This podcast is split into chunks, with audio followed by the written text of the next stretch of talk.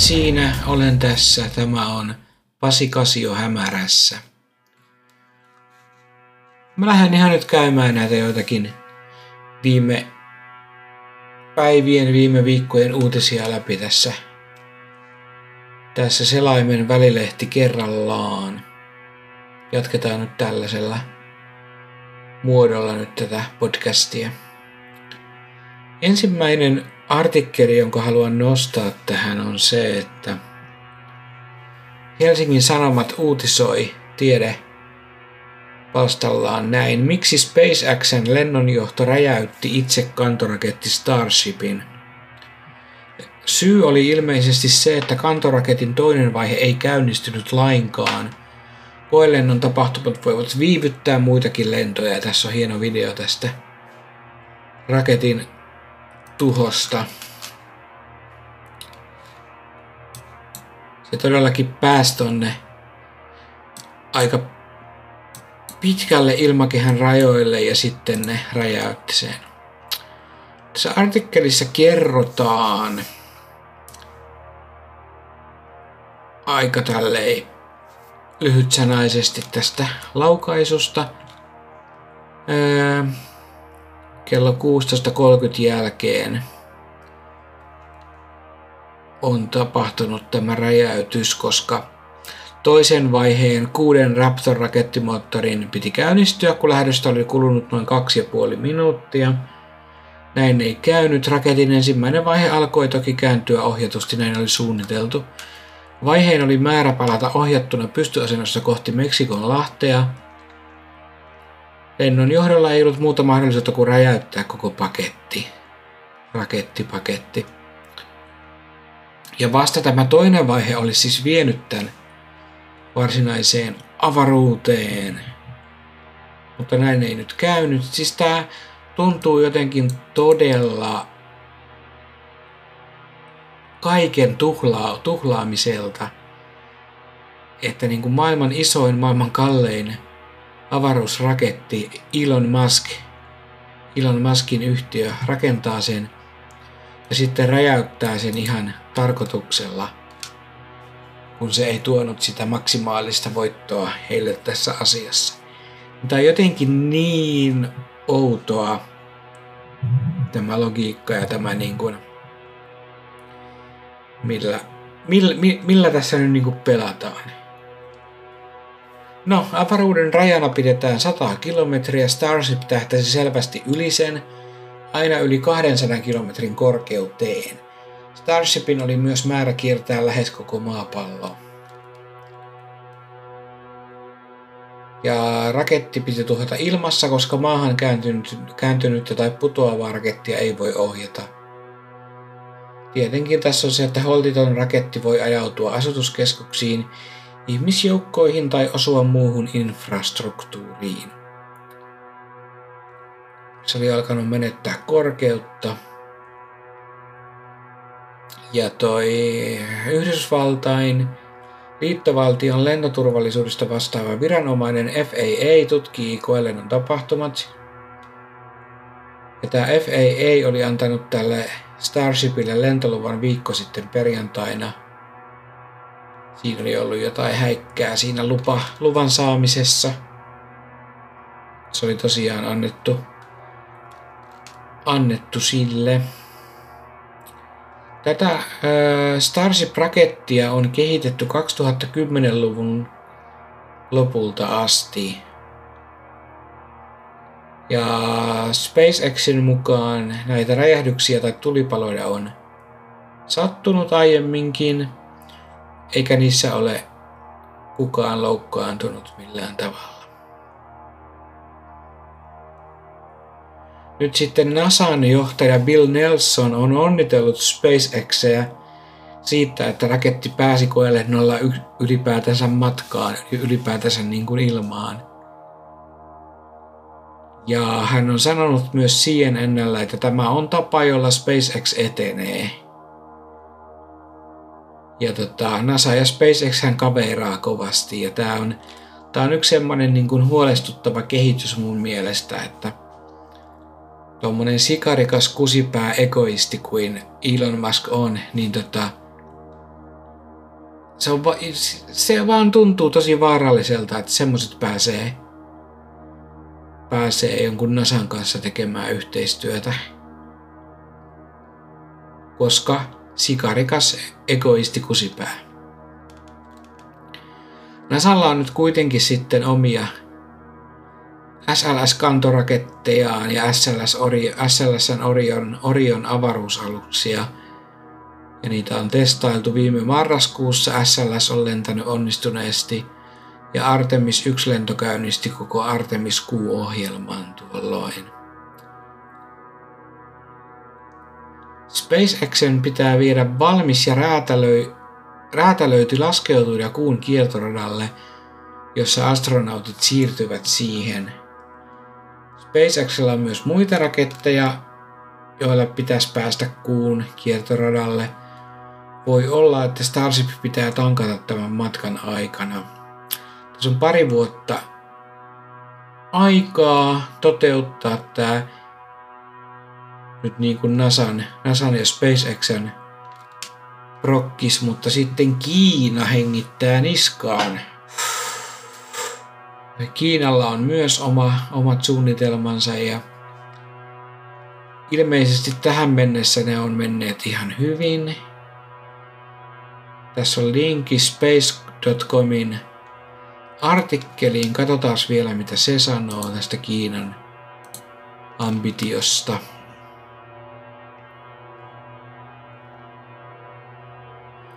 Eli Kiinalla on tuommoinen viisivuotissuunnitelma – ja ne on julkistanut tämmöisen paperin, jossa on tätä avattu. He haluaa siellä tuoda näytteitä kuusta maahan. Ja he haluaa rakentaa avaruusaseman.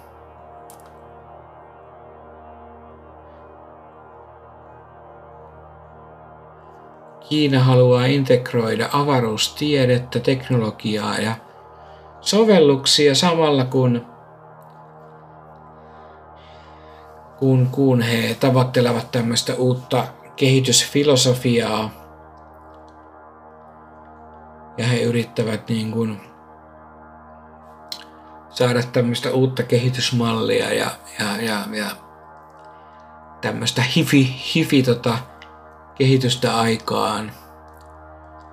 On julkaissut tämmöisen artikkelin, jonka nimi on China's Space Program A 2021 Perspective.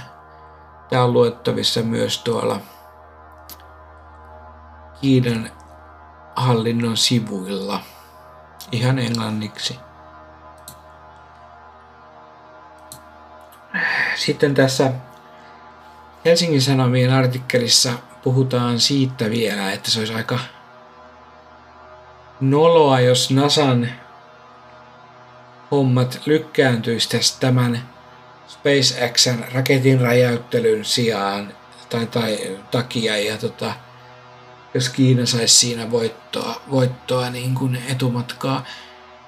Mutta tämähän nyt on ihan suoraan sitä 60-luvun skeidaa, että tota, Neuvostoliitto laittoi laitto vähän ihmistä avaruuteen ja tota, Nasan piti sitten vastata siihen hyvin äkkiä ja hyvin, hyvin paljon isommalla jutulla, eli pistetään ihminen kuuhun. Ja siitähän päästäänkin sitten siihen, että tota, Onko NASA koskaan käynyt kuussa? Onko ihminen koskaan käynyt kuussa? Ja jos on, niin onko siellä todellakin nähty natseja pimeällä puolella? Joo, mä en ota siihen kantaa millään tavalla. Tietyt asiat puoltaa sen puolesta, että NASA on, on kyllä käynyt kuussa, mutta että ne kuvat ja, ja elokuvat, mitä on näytetty, niin ne voi olla vähän retusoituja jollakin tavalla. Uskoisin, niin Nasalla on pitkä maine näiden kuvien editoinnista ja retusoinnista, että tota, en tiedä, mene ja tiedä, tiedä häntä, go and know. No siirrytään seuraavaan välilehteen. Tämä tulee Helsingin Sanomien tiedeosastolta. Artikkelin nimi on Muinaiselta hautausmaalta löydettiin Kaaronin oboli. Ingressissä sanotaan, Pariisista paljastui arkeologisissa kaivauksissa gallialais-roomalainen hautausmaa. Ja tässä on kuva tämmöisestä kiven sisässä olevasta luurengosta. Tämä on siis löytynyt tämmöisen parisilaisen juna-aseman vierestä noin 2000 vuotta vanha hautausmaa uutistoimisto AFPn mukaan. Tutkijat pitää yllättävänä sitä, ettei hautausmaata ole löydetty nykyaikana aiemmin, vaikka Port Royalin aseman ympäristössä on rakennettu paljon teitä ja tehty muita rakennustöitä viime vuosikymmeninä. Hautausmaa on paljastunut asemalle suunnitellun uuden sisäänkäynnin takia tehdyissä arkeologisissa kaivauksissa.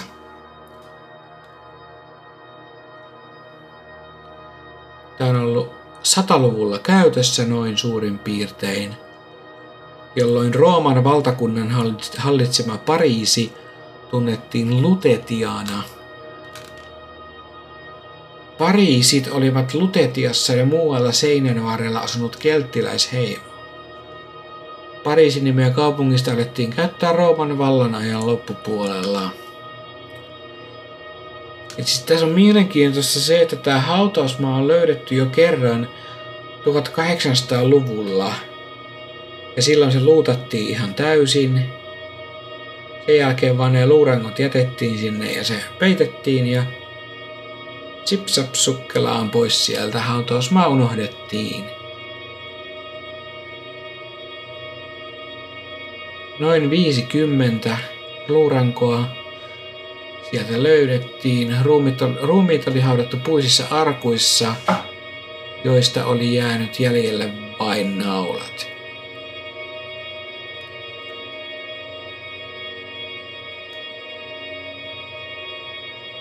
Yhden sataluvulla haudatun luurangon suusta löydettiin Kaaronin oboli. Mutta mikä tämä Kaaron oli, tai kuka tämä Kaaron oli ja, ja, ja, ja mikä tämmöinen oboli sitten oli?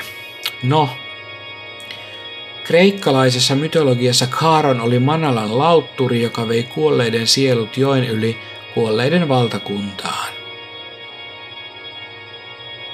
Jos kuollut ei pystynyt maksamaan kyydistä, hän joutui valtamaan joen rannalla sata vuotta. Siksi kreikkalaiset asettivat kuolleiden kielen alle usein obolikolikon ennen hautaamista. Antiikin Kreikassa oboli vastasi kuudesosa kuudesosaa drakmasta. Okei, eli tämmönen lahjus.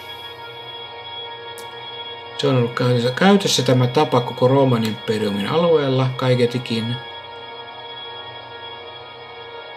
Oboli on, oboli on löydetty myös Puolassa.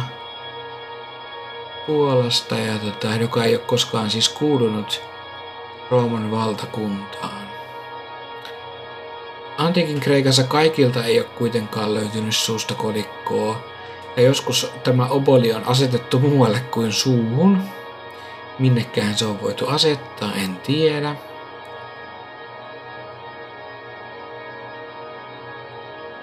Ja tässä puhutaan siitä, että, että näiden tutkijoiden, arkeologien, minkäli mukaan tämä auttaa heitä ymmärtämään paremmin Pariisien heimon hautajaisrituaalia ja elämäntapaa. DNA-tutkimustakin myös ovat tekemässä näistä. Tämä oli ihan mielenkiintoinen kans. Mä en ole esimerkiksi edes koskaan kuullut mistään Pariisien heimoista. Että niinku se on ollut joku kelttiläisporukka. Mä oon jotenkin aina vaan ajatellut, että se on vaan joku kaupungin nimi ja se on vaan tullut, tullut yhtäkkiä tämmöiseksi, mutta siinä on tämmöinen tausta. Jatketaan seuraavaan välilehteen edelleen Helsingin Sanomien sivuilla. Nyt on tiede kautta huutokaupat osasto ja Tyrannosaurus Rexin kyseenalaisen luurangon hinta jäi alakanttiin. Sveitsissä on ollut tämmönen huutokauppa T-Rexistä. Tää luuranko on, on, on ajoitettu 67 miljoonaa vuotta vanhaksi.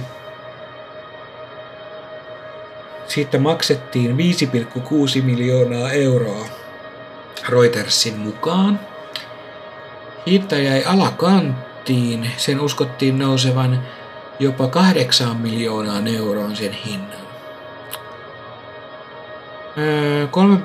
3,9 metriä korkea Trinity, eli tämä T-Rex, on nimittäin koottu kolmen Tyrannosauruksen luurankojen osista. Eli tämä ei edes ole yhdestä ja samasta sauruksesta, vaan siinä on niin kuin rakennettu vähän tämmöistä Frankensteinin palapeliä. Ja usalaisesta Marylandin yliopistosta paleontologi Thomas Holtz on sanonut ennen tätä huutokauppaa, että on harhaan johtavaa koota eri yksilöiden luista yksittäinen luuranko. Sitten tässä on tämmöinen virke vielä, että Tämän sauruksen luista vain hieman yli puolet on alkuperäisiä. Että mitähän toikin niin nyt tarkoittaa, että jos ne kerta kolmesta eri sauruksesta on otettu, niin mikä niistä on sitten ollut se alkuperäinen? Vai, vai onko tähän tehty sitten jotain jäljennysluita 3D-tulostuksella tai jollain vastaavalla, en tiedä.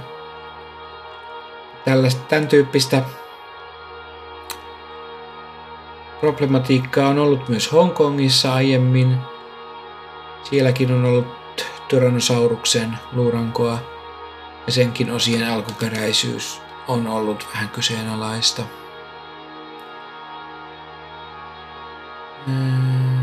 Sitten tämä huutokauppakamari, jossa tämä kaupattiin, niin sen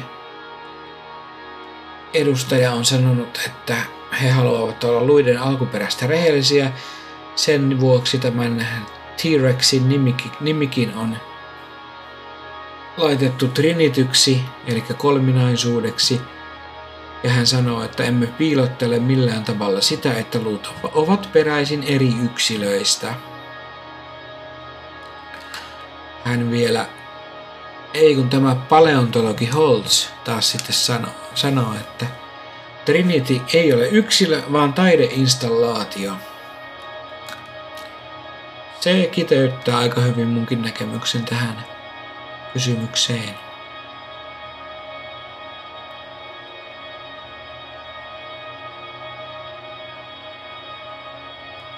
No, siirrytäänpä seuraavaan välilehteen.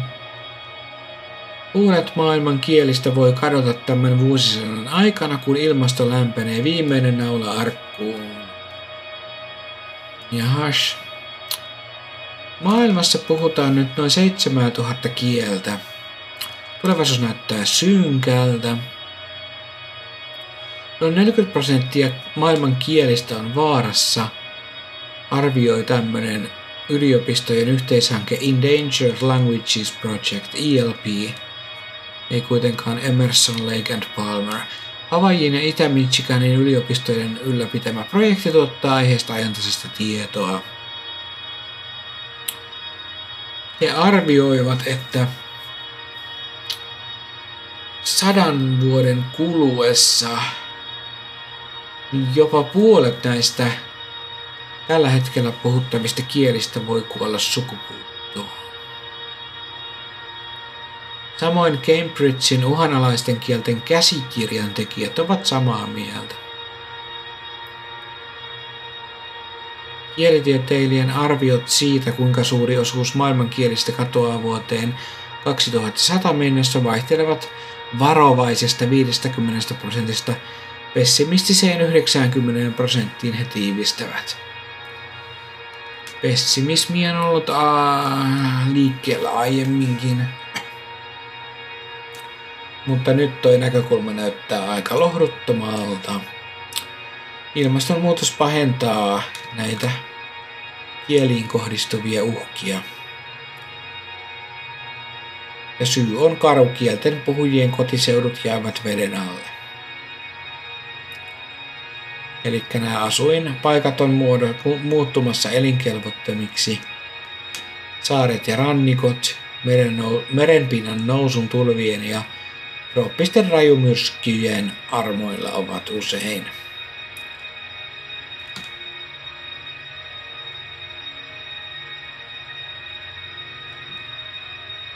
Ja usein tämmöinen niin kuin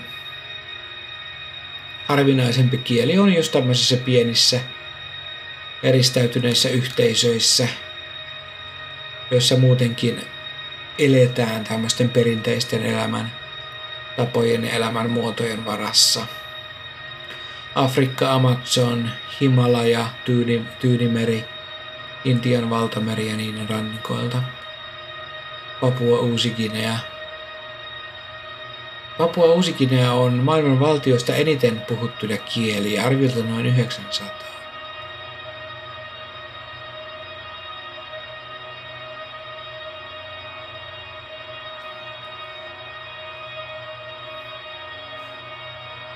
YK-järjestö UNESCO muistutteleekin, että alkuperäiskansat ja heidän kielensä ottavat etulinjassa vastaan ilmastonmuutoksen iskuja.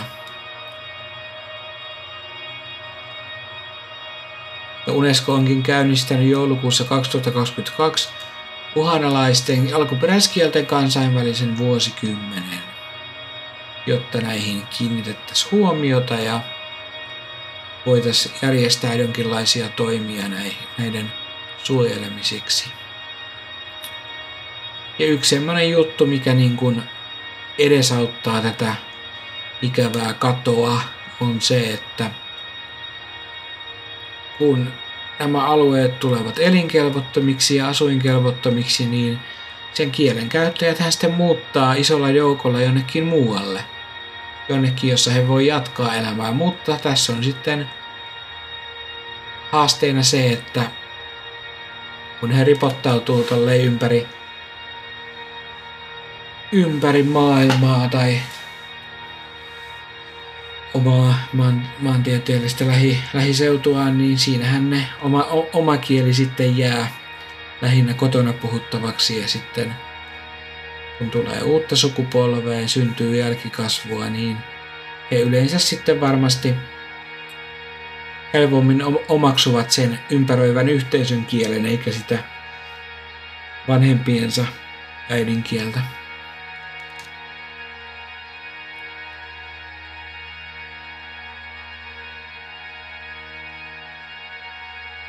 On aika pitkälti ja kattavasti tätä juttua näistä kielikadoista kirjoitettu. Kannattaa, kannattaa etsiä. Tää löytyy siis Helsingin Sanomien tiede sivulta kohdasta hukkuvat kielet.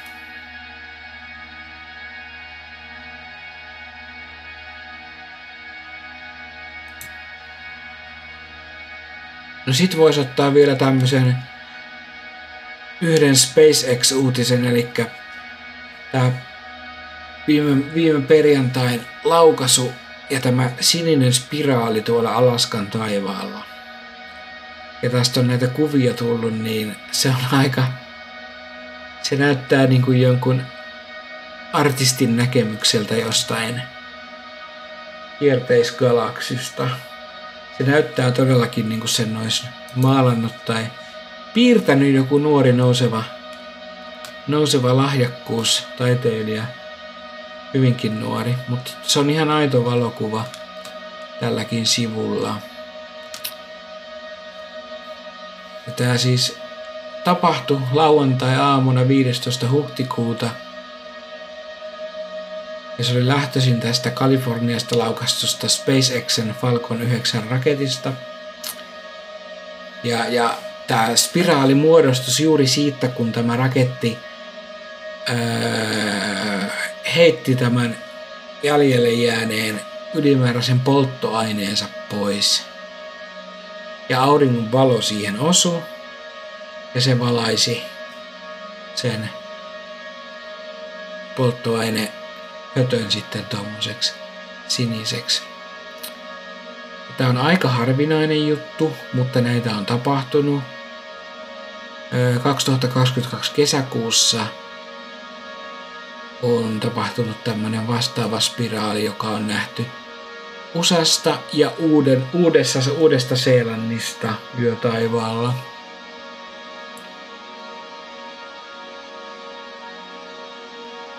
Ja tässä on nyt hyvä muistaa, mä itekin sekoitin nämä, mutta tämä spiraalin tehnyt Falcon 9-raketti, niin se vei tonne avaruuteen 51 erilaista esinettä. Mukana oli muun muassa pienoja satelliitteja. Tämä ei nyt liittynyt siihen, siihen tota Starship-rakettihommaan yhtään. Tämä oli ihan oma, oma, juttunsa, oma juttunsa, että SpaceX, SpaceX kuitenkin tässä oli taustalla firmana, mutta tota, tämä oli, tää oli eri, eri raketti. Ja tässä ää, artikkelissa vielä kerrotaan, että Starshipin uutta laukaus, laukaisua ollaan yrittämässä näillä näkymin torstaina. Ja mehän tuossa alussa jo käsiteltiin se uusinta laukaisu ja sen epäonnistuminen, tai no osittainen onnistuminen. Elon Musk varmaan hykertelee ihan helvetin innoissaan, että sai räjäytettyä muutaman miljoonan tuolla ilmakehän ylimmissä kerroksissa tuhannen peen päreiksi. Joo, no vielä voisi ottaa tähän yhden, jonka mä oon ottanut tota, tänne kirjan merkkeihin mun selaimeen. Siis tää UAP Public Hearing. Siis tää, tää niinku tää teatteriesitys, eli tota, tää tohtori Kirkpatrick joka, joka, joka oli nime, nimetty tänne komissioon teke, tekemään tätä selontekoa näistä armeijan ja, ja, ja niin kuin virallisten tahojen dokumentoimasta ja, ja tunnustamasta UAP, eli UFO, nykyaikaisesta UFO-ilmiöstä, eli näistä tiktäkeistä ja ja USS Nimitz-tapauksista ja nyt sitten uusimpana tästä sota, sota-alueella olleesta Orb ufosta, tästä tämmöisestä metallinhohtoisesta pallosta, joka lentelee, joka tässäkin hearingissa öö, kuulemistilaisuudessa näytettiin. Ja, ja mä katoin tätä suorana itse asiassa – YouTuben kautta. Siellä on semmonen sisällöntuottaja kuin Christina Gomez.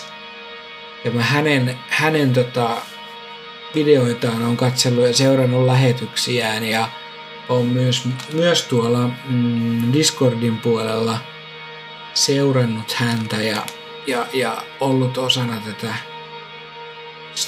Christina Gomezin uh, Strange Paradigms yhteisöä. Ja hän, hän piti sitten tämän kaverinsa Jimmy Churchin kanssa tämmöisen popcorni herkutteluhetken ja seurasivat, seurasivat tätä kuulemistilaisuutta ja mä en katsonut ihan loppuun asti, mä en kuunnellut sitten heidän kommenttejaan, mutta heidän kasvon ilmeistään ja eleistään näki, että olivat pettyneitä tästä – tohtori Kirkpatrickin tekemästä selvityksestä ja kyllä minäkin olin pettynyt. Siis se ei tuonut mitään uutta tähän asiaan. Se toisti vaan ne samat asiat, että joo, tällaisia on, nämä on todellisia ilmiöitä. Meillä on tutkakuvaa, meillä on silminnäkijöitä, meillä on mittaustuloksia, meillä on videokuvaa, meillä on valokuvaa.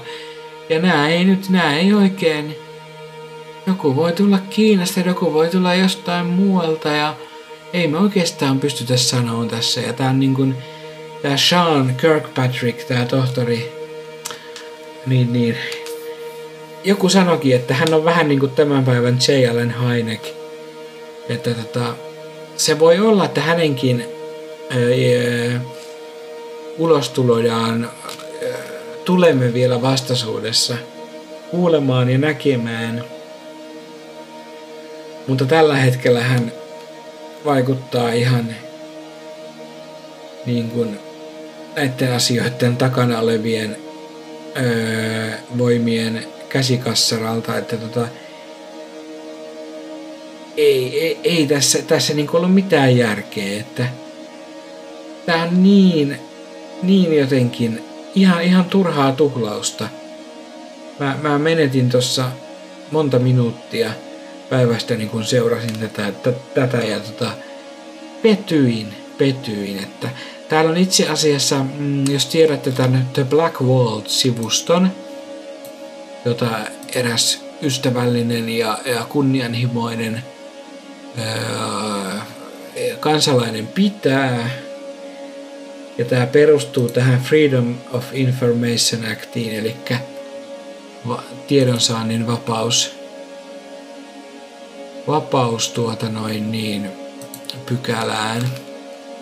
Ja täällä on theblackvault.com ja sitten kun hakee tämmönen UAP Public Hearing in Full April 19, 2023, niin täällä on tää litteroituna koko tämä tohtori Sean Kirkpatrickin selonteko ja näiden muiden paikalla olleiden öö, ihmisten, viranomaisten öö, kommunikointi keskenään. Ja tässä on aika niin kuin, tää on naurettava, mun mielestä ihan naurettavaa. Mm. Täällä Kirkpatrick viittaa Carl Saganin sanomisiin. Ja tota, tää, tää on vähän tällaista. Siis multa, multa, multa, multa, multa niinku mennyt maku ihan täysin. No, Carl, Carl Saganin on mennyt maku jo aikoja sitten. Hän oli suuri, suuri ihminen monella tasolla, mutta jotkut asiat niin hänellä on semmoisia vaiheita siinä urallaan. Tietyssä vaiheessa joo, okei, okay, ihan järkevän tuntunen ihminen ja tota, keskitty hyviin asioihin. Mutta sitten taas jossakin kohtaa se oli hyvin, hyvin tämmöinen Neil deGrasse Tyson. Tysonin niin kuin tämmöinen prototyyppi. Ja Neil deGrasse Tyson, niin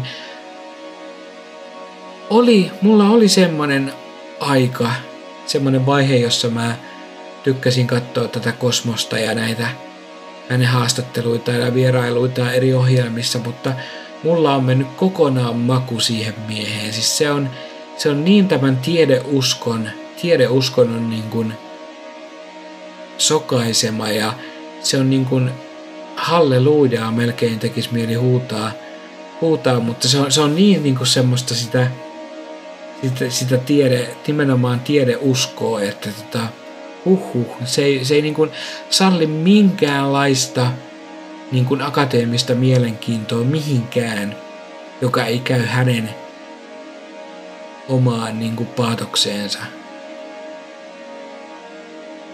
Ja, ja, vie, vielä minkälaisen, mm, minkälaisen mallin se antaa sitten häntä niin kuin seuraaville, vaikka nuorille ihmisille ja kuinka, kuinka se niin tukahduttaa ja pyrkii tukahduttamaan ja torjuu kaikki keskusteluyritykset siitä, että e, e, e, mitä joku on voinut, voinut, voinut niin hänelle avoimestikin mediassa välittää, että, että, että, että, että osallistutaan hei niille, että osallistutaan nyt tämmöiseen yhteiseen debattiin, että että miss, missä niin kuin väiteltäisiin väiteltäis kahdestaan näistä asioista ja, ja näin. Tostakin löytyy varmaan googlettamalla aika hyvin taustatietoa. Mä en nyt muista sen henkilön nimeä, joka tätä kaksintaisteludebattia ehdotti hänelle, mutta Neil deGrasse Tyson on vaan hiljaisuudessa pyyhkinyt sen jonnekin unohduksiin eikä ole ottanut mitään kantaa sitten se enempää. Mä sanoisin, että Neil deGrasse Tyson on aikamoinen pelkuri. Mutta joo, tässä on, tässä, tässä on ihan siis tää kertoo, jos haluatte niin kuin semmosesta, miten mä nyt sanoisin, sosiologisesta äh, vinkkelistä katsoa, mitenkä, mitenkä UAP, mitenkä tämän päivän UFO-asioita edelleen niin kuin hyssytellään ja, ja, ja että ei, ei tässä mitään, että se on kiinalaisten juttuja ja se on ilmapallo, niin tota, tässä on niin kuin semmoinen täydellinen esimerkkisuoritus siitä, kuinka voidaan hiljaa murhata joku asia. Mutta tota, no kuitenkin, näin, näin, näin, näinhän tää tulee menemään varmaan jatkossakin. Ufot on ikuinen debatin aihe. Siinä missä sekin, että kumpi tuli ensin, kana vai muna.